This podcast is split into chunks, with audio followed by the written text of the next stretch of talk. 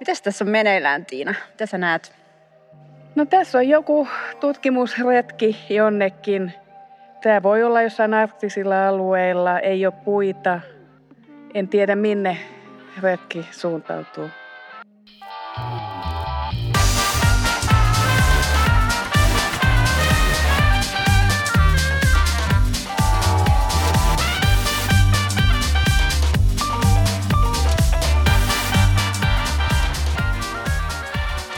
Moi! Tämä on Suomen valokuvataiteen museon Kuvauskiva podcast.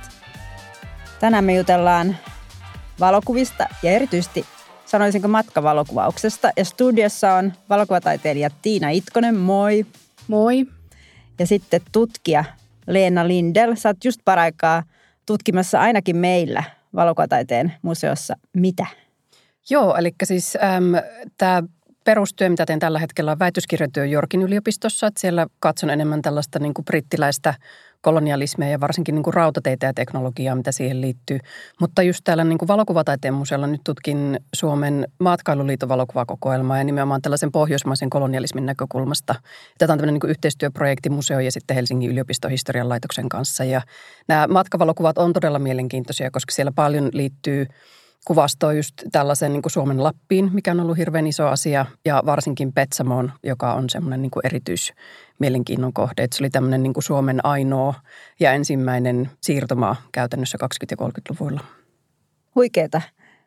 Tiina, sulla aukeaa tänä keväänä 23 meidän Valokotaiteen museon K1 näyttely, ja sä oot aika lailla just palannut kanssa reissulta. Mistä? Mä kävin Antarktiksella muutaman viikon reissu – se oli semmoinen äh, ranskalaisen Le Cercle Polaire-säätiön kutsu Antarktikselle, mutta oli valittu yhdeksi äh, Women of the Pole kampanjan jäseneksi. 50 naista valittiin siihen ja mä olin yksi. Ja meitä oli kolme siellä matkalla mukana. Onko se käynyt aiemmin? En ole, se oli ensimmäinen kerta, mutta ihan huikea ja haluaisin uudestaan. Mulla on tässä kuva meidän kokoelmista. Taas kerran ihan tämmöisenä printtinä. Tässä on Leena, sulle ole hyvä. Kiitos, kiitos. Tiina, ole hyvä. Mitäs tässä on meneillään, Tiina? Mitä sä näet? No tässä on joku tutkimusretki jonnekin. Toisella on valtavat kantamukset ja toisella on vaan pieni, pieni reppu. Tämä voi olla jossain arktisilla alueilla, ei ole puita – pientä kasvillisuutta on siinä. Vuoden aika on ehkä kesä, koska ei ole talvivaatteita päällä.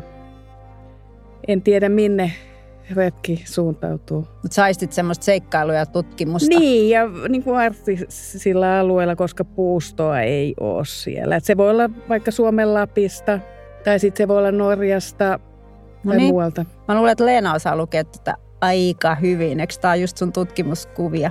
Se on, että on siinä mielessä vähän epäreilu Tiinalle, koska mä tiedän siitä niin kuin silleen ehkä enemmän faktatietoa, mutta se oli tosi mielenkiintoista kuulla toi analyysi, koska se on ihan täysin oikein. Siis tämä on Suomen Lappi ja tämä on nimenomaan Petsamo, tämä on kesäaika.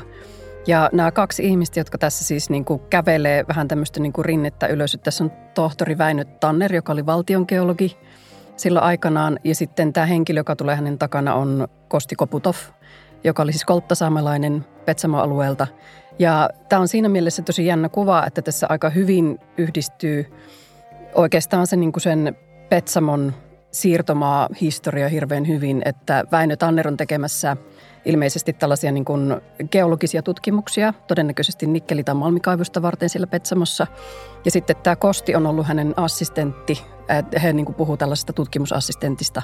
Ja heillä ilmeisesti oli aika läheinen suhde, että heidän tätä äm, siis työtä ja varsinkin matkoja on kuvattu aika paljon Suomen lehdistössä 30-luvulla aikana. Mutta toisaalta se, mikä tässä kuvassa on myös tosi mielenkiintoista, on just tämä niin kuin ehkä tämmöinen tietynlainen valta-asetelma, mikä siinä tulee. Että siinä totta kai on tämmöinen niin kuin valkoinen länsimainen mies, joka vetää ilman sitä painavaa rinkkaa edessä. Mm. Ja sitten paikallinen asukas, joka tulee tosi isojen kantamusten kanssa takana. Juu. Ja sitten tavallaan se, miten se kuva on otettu, että nehän menee pikkasen tolleen rinnettä pitkin.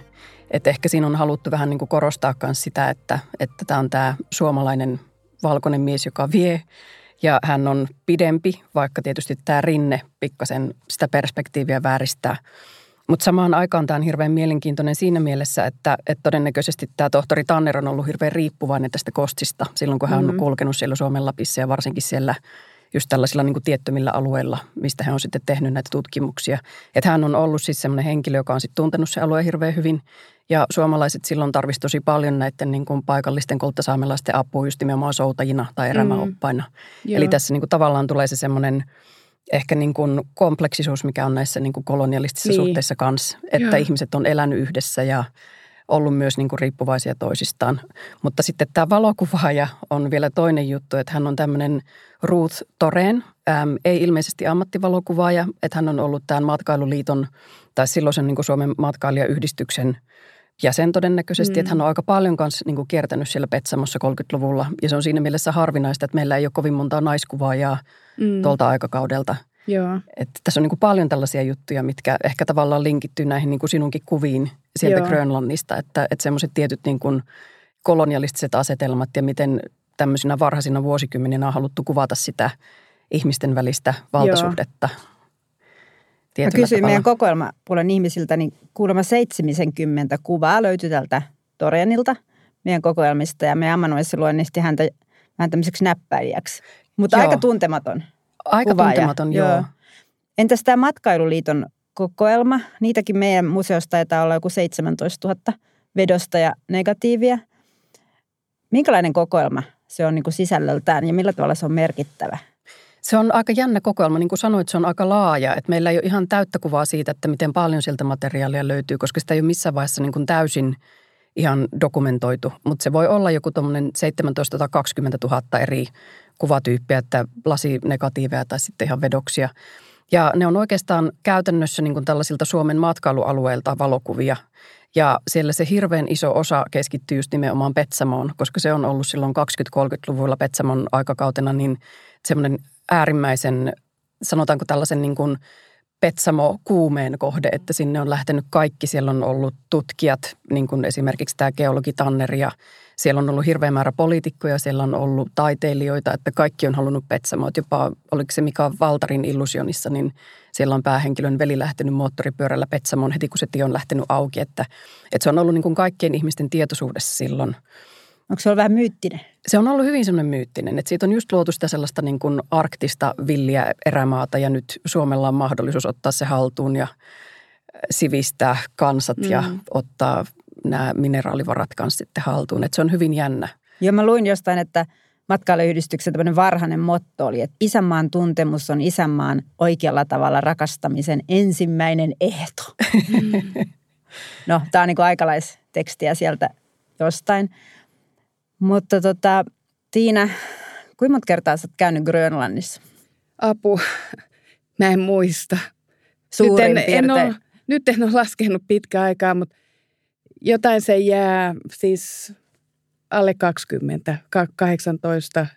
Joo, ja melkein 30 vuotta, jostain niin, 90-luvun puolivälistä. 95 vuodesta Joo. lähtien. Silloin lähdin tekemään mun lopputyötä Grönlantiin ja Oliko se sulle sellainen myyttinen paikka kanssa? Minkälaisen Grönlantiin sä lähdit tai mistä se motivaatio tuli silloin no, 95? se itse asiassa lähti ihan semmoisesta merenäidin tarinasta. Merenäiti on ollut Jumala grönlantilaisille ennen kristinuskoa ja se oli niin kaunis tarina, se jäi mun mieliin ja sitten mä aloin vaan tutkia Grönlantia. Se oli siis tarina siitä, miten nuori kaunis nainen ei suostunut naimaan ketään omasta kylästä ja sitten vihdoin hän na- äh, meni naimisiin, mutta tämä mies olikin tämmöinen, tai siis tämä tarina vaihtelee alu- alueelta toiselle, mutta yksi tarina on tämmöinen, että se mies oli sitten tämmöinen puoliksi tämmöinen lintu. Ja sitten kun tämä paljastui tälle naiselle, niin isä tuli hakemaan hänet pois veneellä. Ja sitten äh, linnun henki niin sai valtavan myrskyn aikaiseksi. Ja tämä isä pelkäsi oman hengen puolesta siellä veneessä ja heitti tämän tytön sinne mereen. Ja tyttö yritti tulla takaisin ja otti veneestä kiinni. Isä kirveellä katko hänen sormet Ja näistä sormesta muodostui sitten hylkeet, valaat, mursut ja tämä tyttö vajosi sinne merenpohjaan ja on merenäitinä hallinnut sitten merieläimiä. Niin tästä se lähti ja mä, mun tarkoitus oli mennä kuvaamaan ensiksi tämä merenäiti, jonka mä kuvasinkin. Tämä mun ystävä, grönlantilainen Julia oli siinä mallina ja, ja sitten samalla reissulla mä päädyin tänne ihan pohjoisimpaan osaan, missä asuu tämmöinen pieni kansa, Inukhuit nimeltään. Heitä on vain 800 ihmistä ja he elää kaukana muusta Grönlannista. Niin sitten pikkuhiljaa syntyi semmoinen ajatus, että mä alan kuvaamaan tätä kansaa. Mähän en ollut kouluaikana ihmisiä paljon kuvannut, että mun opettaja sanoi, että Tiina, sit kun sä meet sinne Grönlantiin, niin sun täytyy kuvata ihmisiä. No siellä mä aloin sitten kuvaamaan ihmisiä ja siis se alkoikin sillä tavalla, että mä saatoin kuukauden viettää yhdessä pienessä kylässä ja viikkoon en kuvannut mitään. Että tutustuin niihin ihmisiin. Mä halusin tietää ja tuntea ja, ja sitten mut otettiinkin hyvin vastaan siellä kylässä ja esiteltiin kaikille ja osallistuin kaikkeen metsästysretkiin, piknikretkiin, syntymäpäiviin, jalkapallootteluihin. Silloin mä pela, tykkäsin pelata jalkapalloa. Mä olin mukana siinä kylän joukkueessa. Ja, niin siitä se lähti sitten. Sitten mä palasin sinne uudestaan ja uudestaan. Ja se on yksi mun semmoinen paikka, mihin mä aina haluan palata uudestaan. Mulla on siellä paljon ystäviä ja he on tullut käymään täällä mun luona ja, ja suurimmaksi osaksi ajasta, kun mä oon siellä, niin mä en ole valokuva ja mä oon 95 prosenttia jotain muuta ja käyn kylästä toiseen juttelemassa ihmisten kanssa ja sitten ehkä 5 prosenttia kuvaan. Pystyisikö sä sanoa, että sun suhde jotenkin Grönlantiin on muuttunut tämän 30 vuoden aikana valokuvataiteilijana? Se alkoi näistä, mä kuvasin ihmisiä ja sitten ihmiset alkoi siellä puhua siitä ilmastonmuutoksesta. 2005 mä muistan ensimmäisen kerran, kun mies kertoi, että aikaisemmin merenjää oli kaksi metriä paksu, että nyt se on vain joku 30 senttiä. Sitten kun täällä Grönlannissahan ei ole maanteitä kylien ja kaupunkien välillä, se matkustaminen on vaikeaa, mutta mä halusin nähdä, mä en ollut nähnyt paljon Grönlannista, että mä palasin aina siihen samaan paikkaan vuoteen 2002 saakka, kunnes mä sain sen tämän Inukhut-projektin loppuun. Ja sitten mä aloin siellä kiertää enemmän ja kuvata maisemia ja mietin sitä ilmastonmuutosta. Ja nyt tämä viimeinen projekti on, että mä oon tehnyt tätä arktisen tutkijan Kristin Laifen kanssa. Että hän tutkii näitä jääkarhoja ja aikaisemmin tutki sarvivalaita siellä Grönlannissa. Ja hän on työskennellyt läheisesti näiden metsästäjien kanssa, ja jota mä nyt oon kuvannut viimeiset siis vuodesta 2016 lähtien. Mä oon seurannut metsästäjäperheiden elämää näillä alueilla, missä nämä perheet saa vielä elantonsa metsästämällä. Ja miten tämä ilmastonmuutos vaikuttaa ja siihen, että perinteinen ikivanha metsästyskulttuuri on häviämässä, kun meri jää sulaa. Merenjäällä he metsästää merieläimiä. Niin ja jos jäätä ei ole tai se on 30 niin. senttiä, niin se muuttuu mahdottomaksi. Niin. Tuleeko metsästäjistä sitten kalastajia vai? Ilmeisesti sinne on nyt, aikaisemmin siellä ei ollut kaloja, että sinne alueelle on tullut uusia kalalajeja ja mä muistan, että ihmiset ei edes tiedä, että mikä kala tämä on, hassun näköinen ja kato, kun ne on me kalastanut siellä ja että yhä enemmän ihmiset on muuttanut pieniltä alueilta isompaan kaupunkiin, missä on sitten paremmat mahdollisuudet kalastaa ja siellä on kalatehdas, mihin he voisivat myydä niitä. Että ihmisten elämä tulee muuttumaan tosi paljon tällä alueella, täällä Luoteisgrönlannissa.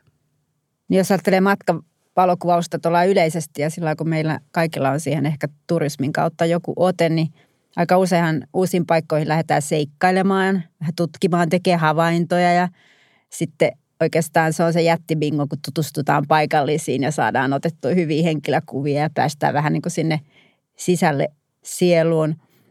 Mitäs tota Leena, kaikki kuulosti Tiinalle tosi vaivattomalta tutustua ihmisiin. Ja, ei se ollut, se ei ollut. ollut. Et mä en se... aluksi puhunut grönlannin kieltä ollenkaan. Sitten kun mä, tiedätkö, ekalla matkalla aloin opiskelemaan sanoja, jotain sanoin grönlanniksi vanhalle naiselle, niin hän kutsui heti kylään. Mm. Siitä se lähti. Ja nyt mä osaan jonkun verran grönlannin kieltä, että mä selviin näissä pienissä kylissä, missä ihmiset ei puhu muita kieliä. Yeah. Että se grönlannin kielen opiskelu oli se niin kuin... Avainkulttuuri. Niin. Joo.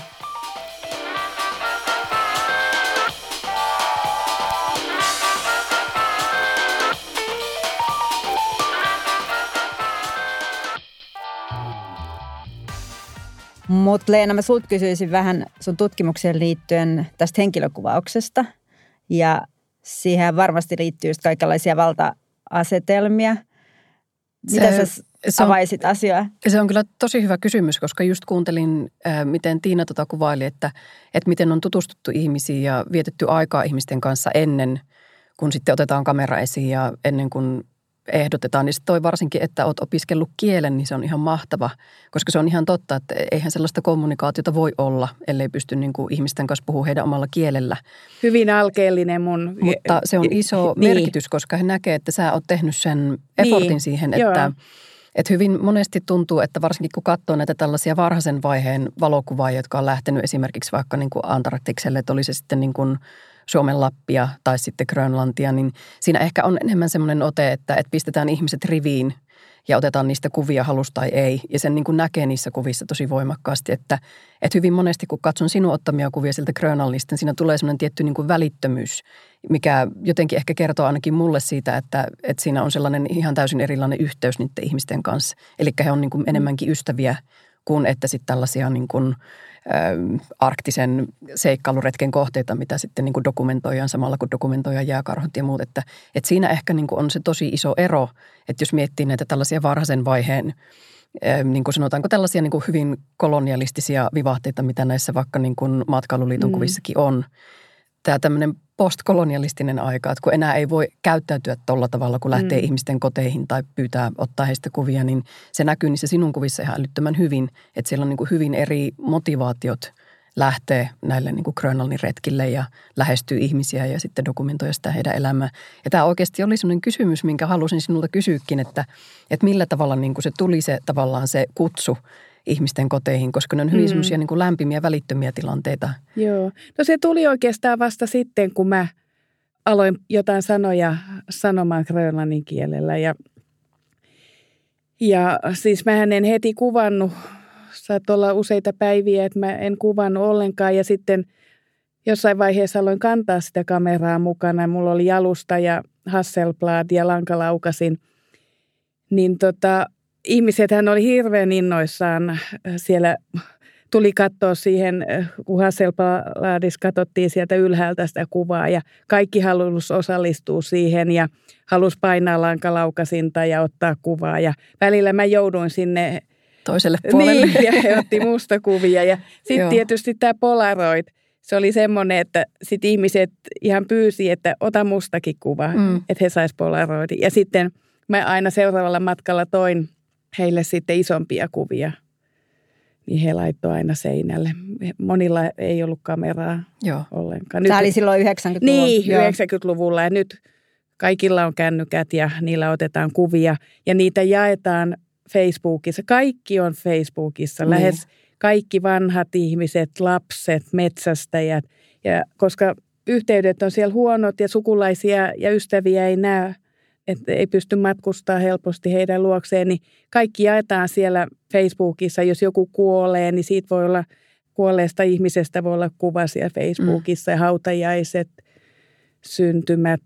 Niin mä pystyn seuraamaan tällä hetkellä tosi hyvin, mitä siellä tapahtuu. Silloin 90-luvulla en ikinä tiennyt, mitä on tapahtunut ja kuka on kuollut. Ja silloin oli vain yksi puhelin kylässä, josta mä kävin sitten kotiinkin kerran viikossa soittamassa, että täällä ollaan.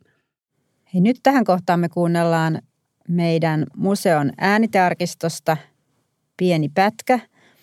Tässä valokuvataiteilija Maria Helanderia haastatellaan vuonna 2018, jolloin hänellä oli museon kaapelitehtaan tiloissa näyttely Ideaalin perilliset.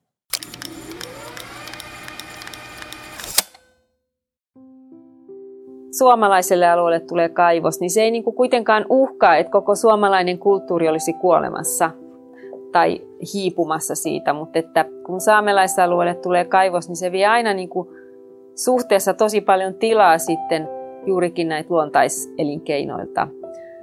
Mutta totta kai sitten voi myös niin kuin kysyä, että no onko se sitten oikein, että sitten ne kaivokset on hyvinkin paljon kaikissa tällaisissa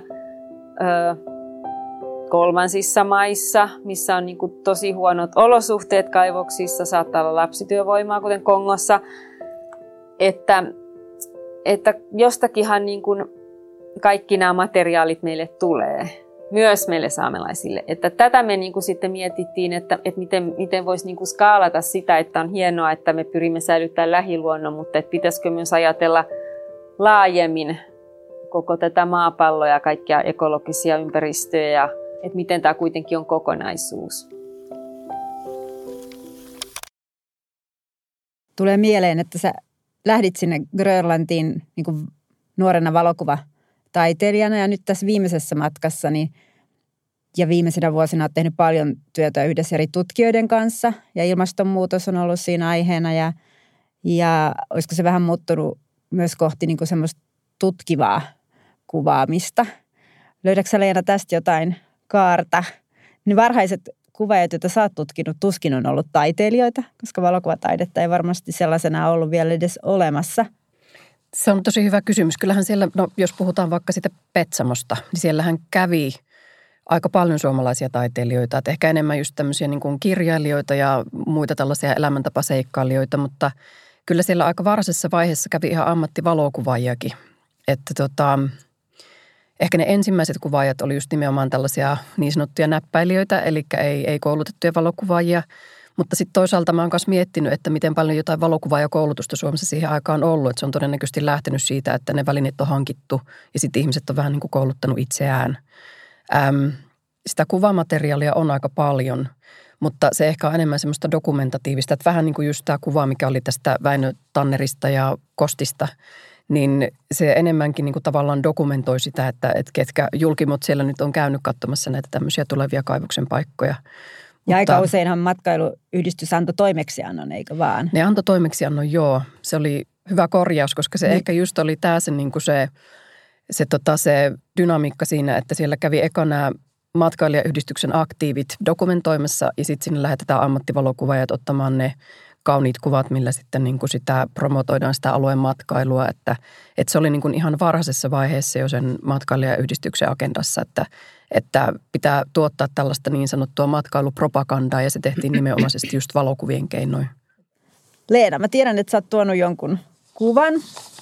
Mitä sulla on näyttää Joo. meille? Tällainen kuva. Se, minkä takia tämän kuvan valitsin, oli oikeastaan just nämä Tiinan metsästäjäkuvat, mitä on aikaisemmin otettu sillä Grönlannissa. Ja ajattelin, en ole ihan varma Tiina, tunnistatko tuota kuvaa, että onko se niin kuin tullut sulla vastaan? Ei ole tullut tämä, mutta tämä on varmaan Grönlannissa kuvattu joskus 1900-luvun alussa. Siinä on paikallinen metsästäjä kajakin kanssa ja siinä näkyy tuommoinen hylkeestä tehty tuommoinen kelluke päällä jota käytettiin apuna silloin, kun metsästetään näitä sarvivalaita. Yhä täällä luoteisgrönlannissa saa sarvivalaita metsästää vain kajakista harppuunan kanssa. Okay. Ja siinä on tämä sama kelluke. Okay. Viimeiseksi tammutaan, mutta ensiksi se Joo. harppuunan kanssa. Et siellä ihmisillä on näitä kajakkeja vielä tänä päivänä, josta he metsästää. Sitä on kyllä tosi mielenkiintoista ja se on ihan totta, että tämä kuva on vähän yli sadan vuoden takaa, että sitä 1900-luvun alusta. Että tämä on tämmöinen kuin John Möller, joka oli ilmeisesti Grönlannin ensimmäinen ammattivalokuvaaja, eli ensimmäinen, joka niin kuin koulutettiin siihen, että hän sai tota, toimeksiantoja siltä Tanskan siirtomaahallitukselta. Joo. Ja sitten kuvasi tosi paljon just inuittikansaa, mutta myös sitten näitä niin kuin tanskalaisia, jotka sinne alueelle on muuttanut. Et ilmeisesti Joo. potretteja pääosin, mutta myös tällaisia niin kuin ulkokuvia. Joo. Ja se jännä juttu tässä ehkä kanssa oli se, että hän oli itse niin kuin inuittitaustainen, mm. että, että hänelle tuli se oppi sieltä Tanskasta, mutta kuitenkin hän kuvasi niin kuin omaa kansaa. Mutta sitten siinä oli se semmoinen tietty kolonialistinen katse, koska hän tietysti valikoi ne aiheet ja kohteet sen mukaan, että mitä häntä toivottiin, että, että ne oli sellaista niin kuin, ehkä tietynlaista sellaista Grönlannin ja ihmisten eksotisointia. Mutta kuitenkin hänellä on nyt sellainen asema sitten tässä niin kuin Grönlannin nykykulttuurissa, että hänen kuvia käytetään myös tällaisen niin kuin inuittikulttuurin ja identiteetin rakennusaineina. Eli ne koetaan mm. tosi tärkeänä nytkin, että hän oli Joo. ilmeisesti aika tuottoisa valokuvaaja silloin aikanaan. Joo. Ja sitten oikeastaan tämä kuva, niin se on tämmöisestä kuin Arktisk Institute kokoelmista Tanskasta. Ja tämä on ilmestynyt postikorttina aikanaan. Eli ne on niin kuin juhlinut just sitä sellaista Tanskan siirtomaavallan 300-vuotis juhlavuotta. Joo. Ja ne käyttää sitten tämän niin inuittivalokuvaajan kuvia sitten siinä, että, että siinäkin hyvin jännällä tavalla se jotenkin yhdistyy se semmoinen niin kuin kompleksisuus, että inuittipohjainen valokuvaaja, joka käyttää sitä sellaista kolonialistista katsetta, mutta kuitenkin kuvaa omaa kansaa. Joo. Ja hänet koetaan nyt sellaisena hyvin Joo. tärkeänä hahmona. Joo. Mä itse asiassa Instagramissa seuraan ilmeisesti just tätä instituuttia. He Joo. julkaisee siellä Joo. vanhoja kuvia. Joo. Nämä on tosi mielenkiintoisia, varsinkin just toi taustatieto, mitä annoit, että, että täältä se näyttää aika lailla tänäkin päivänä. Joo. Ja sitten se, että, että tämä jotenkin hyvin paljon muistutti niistä sinun metsästäjäkuvista, mitä toivottavasti tulee myös sitten siihen niin. museon näyttelyynkin, että Joo. se siinä mielessä oli semmoinen mieleenjäävä kuva. Joo.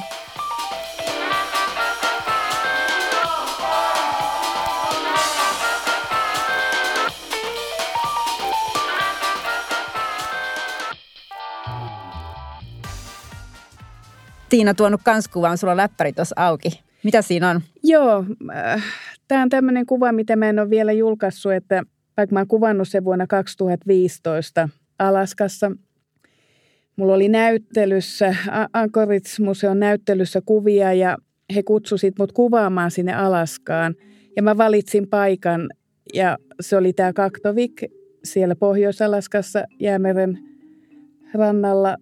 Pieni kylä, 300 asukasta. Joo, tässä kuvassa näkyy 11 jääkarhua. Ne on syömässä tässä palaan luukasalla. Kyl, täällä kylässä saadaan metsästää muutama valas vuosittain ja ne luut jää siihen rannalle. Niin tässä on todellakin kerääntynyt 11 jääkarhua samanaikaisesti syömään. Ja meri ei enää jäädy kunnolla kesäsin. Aikaisemmin se oli ympäri vuoden jäässä ja jääkarhut oli aina kaukana jäällä, mutta nyt ne jää tähän kylän tuntumaan sitten muutamaksi kuukaudeksi aina vuodessa. Ja tulee sinne kylään, saattaa öisin tulla pihoille syömään, etsimään ruokaa. Ja siellä on tällä tavalla, että silloin kun mä menin sinne, mä sain tämmöisen sumutteen, mitä mä kannoin mukana. Että jos jääkarhu tulee vastaan, pippurisumuteen, jota mä sitten olisin käyttänyt. Ja kaikki talojen ovet pidettiin auki. Siis ne ei ollut lukittu. Että jos jääkarhu tulee, niin sä pääset lähimpään taloon eteiseen sisälle. Et se on aika hurjaksi mennyt tilanne tuolla, kun ilmasto on lämmennyt eikä meri enää jäädy niin kuin ennen. Siis onko tämä niin ihan uusi tämmöinen kehityssuunta, että pitää karata karhua naapurin eteiseen vai? Niin, täällä. Siis tietyissä Joo. paikoissa, mihin ne jääkarhut Joo. jää, jää tota, kylien ympäristöön, niin ne sitten siellä 24 tuntia vuorokaudessa ajaa tämmöinen jääkarhu patrol-autolla – ja jos näkyy jääkarhu, niin ne ampuu ilmaan pyssyllä ja karkottaa sen jääkarhun pois. Tuo on kyllä tosi hurja. Siis sille, että Pohjois-Karjalassa, mistä on kotoisin, niin siellä niin kuin ongelma on sudet. Mutta niin. ei niitä tarvitse todellakaan karata niin kuin niin. sisätiloihin. Joo, aika harvoja paikkoja on vielä tällä tavalla, että ne pyrkii sinne talojen mm. pihalle ja että voi nähdä noin. Siis mä näin parhaimmillaan kai 15 jääkarhua kerralla. Ja tässäkin, siis tässä kuvassa – näkyy auton jäljet. Autotie päättyy tähän. Niin mä olin autossa kuvaamassa tätä tilannetta. Aika hurja. Siis ne Joo. oli ihan tuossa lähellä ne jääkarhut. Joo. Tämä on ihan mahtava tämä kuva, siis just kun puhuit niistä väreistä, siitä siniharmasta, mitä siellä, siis no tämä oli Grönlannissa, mutta selkeästi Alaskassa myös. Ja siis tästä ihan ensi alkuun ei edes huomaa, että siellä on ne jääkarhut, koska ne aika hyvin niin kuin maastoutuu siihen – siihen valkoiseen lumeen. Mutta sitten kun tätä alkaa katsoa, että siis täällä on ihan hirveä lauma näitä jääkarhuja, että on todella niin kuin, äm, säväyttävä. Mm. Kaunis kuva, joka niin. kertoo ilmastonmuutoksesta niin, karulla kyllä. tavalla. Niin. Onko tässä siis ihan tämä juttu, että kun ne jätetään noin valaan luurangot sinne, niin onko se ihan niin kuin tarkoituksella niille jääkarhuille vai? No sitä mä en tiedä. En mä tiedä, mihin ne laitettaisiin muuten. Niin, sitten totta. johonkin ne täytyy jättää. Totta. Et, ja lähelle kylää, että saa ne lihat kuskattua kylään. Että, Niin, että se on enemmän käytännön, käytännön syystä, joo. niin. Minkälaisia nimiä sä annat Tiina sun kuville, kun tästäkin tulee mieleen, että yksi kuva, jonka takana on niin kuin valtava yhteiskunnallinen viesti ja tarina, mutta sen lukeminen tuosta kuvasta ei välttämättä Niin. ole niin helppoa. Niin joo, toi nimeäminen on aina vaikea juttu. Toisinaan se nimi tulee automaattisesti, mutta tällä hetkellä tämä on eh, niin kuin englannin kielellä Eleven polar bears on whalebone pile. Mutta mä en tiedä, onko se nyt sitten se lopullinen nimi vai tota, muuttuuko se. Tässä on vielä hetki aikaa ennen kuin näyttelyssä on esillä se, Mm. niin miettiä sitä nimeä. Niin, nyt se on tavallaan tämmöinen aika lakoninen, se kertoo Niin, sen. se on Joo, vaan, mulla joo. on monesti ihan semmoinen perusnimi, mutta tässä voisi tietysti miettiä, jos keksisi siihen jonkun paremman. Miten sä ajattelet niin kuin sarjallisuudesta? Äkkiseltään mulla tulee mieleen, että sulla on semmoisia yhden ison kuvan tarinoita vai lähestyykö se sarjallisesti jotain teemaa? No kyllä ne on siis enemmänkin mun projektit on semmoisia monien vuosien mittaisia. Kuinka monien? Sano vähän. Siis niin kuin tämä Grönlanti on ollut 28 vuotta. Okei. niin ja siellä on vaan alaotsikoita sitten. Niin. Joo. Ja siellä Grönlannissa mulla on ollut kolme projektia, jotka on jokainen kestänyt, saattanut kestää kahdeksan vuotta, kymmenen. Eli sä tykkäät hitaasta tahdista. Joo, mä oon hidas kaikessa. Mä tarvitsen paljon aikaa.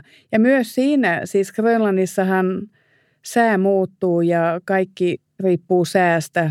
Viimeisellä matkalla mä joudun odottaa kaksi viikkoa, että mä pääsen yhteen paikkaan. Ensiksi helikopteri menee rikki ja sitten on huono sää. Niin sitten mä keksin siinä kahden viikon aikana, mun piti sitten vähän muuttaa suunnitelmia. Ja yleensä kauhean tarkkoja suunnitelmia mulla ei olekaan, koska se tilanne aina muuttuu siellä ja ei tiedä pääseekö siihen paikkaan ja, et, ja kuinka kauan joutuu odottaa. Joka matkalla tulee viivästyksiä. Tämä on tosi mielenkiintoista kuunnella, että miten niin kuin ammattivalokuvaaja tekee vuosikymmenien aikana tällaista työtä sellaisissa maisemissa ja niin kuin sellaisten ihmisten keskellä, jotka on ollut vähän niin kuin tämmöisenä vastaan ottavana tahona tällaisesta aika voimakkaasta tanskalaisesta kolonialismista, koska mehän tavallaan rinnastutaan siihen semmoiseen tiettyyn skandinaaviseen väestön osaan, joka sinne on lähtenyt silloin aikanaan sitten niin ottaa maita haltuun. Mutta se on tosi mielenkiintoista myös nähdä, että miten se on niin se syy ja motivaatio muuttunut hirveän paljon, että se ei ole enää sitä, että lähdetään niin ihmettelemään eksottista, vaan että siinä selkeästi Tiinalla on hyvin voimakkaasti myös tämmöinen niin kuin tutkiva ote ja ymmärtävä ote ja myös se, että tehdään niin kuin töitä sen yhteisön kanssa, mikä on ihan älyttömän hieno juttu. Näitä on tosi mielenkiintoista niin kuin rinnastaa näihin vanhoihin valokuviin, koska sen näkee, että se, niin kuin se tarina, mikä niistä muodostuu, on niin erilainen. Ja tavallaan se on todella hieno huomata, että tällaista työtä tehdään ja varsinkin Tiina on tehnyt tätä monta kymmentä vuotta. Että todella mielenkiintoista nähdä, millainen siitä näyttelystä myös tulee, koska se varmaan on semmoinen aika hyvä läpileikkaus sitten näistä, oliko se 30 vuotta, Lähes 30 lähes vuotta, 30 joo. vuotta. Eli sitä odotan kyllä tosi kovasti. Ja tämä oli tosi mielenkiintoista olla niin kuin tässä mukana ja kuulla, kuulla Tiina ajatuksia asiasta. Kiitos teille molemmille. Kiitos. Kiitos. Tämä oli Valokuvataiteen museon Kuvaiskiva podcast. Tämän ja ne kaikki muut liki 30 jaksoa voit kuunnella Spotifysta tai Applen podcasteista. Ja nämä kaikki kuvat löytyy sieltä meidän museon omilta sivuilta. Siellä on myös paljon muita linkkejä kuvia jakson muihin aiheisiin.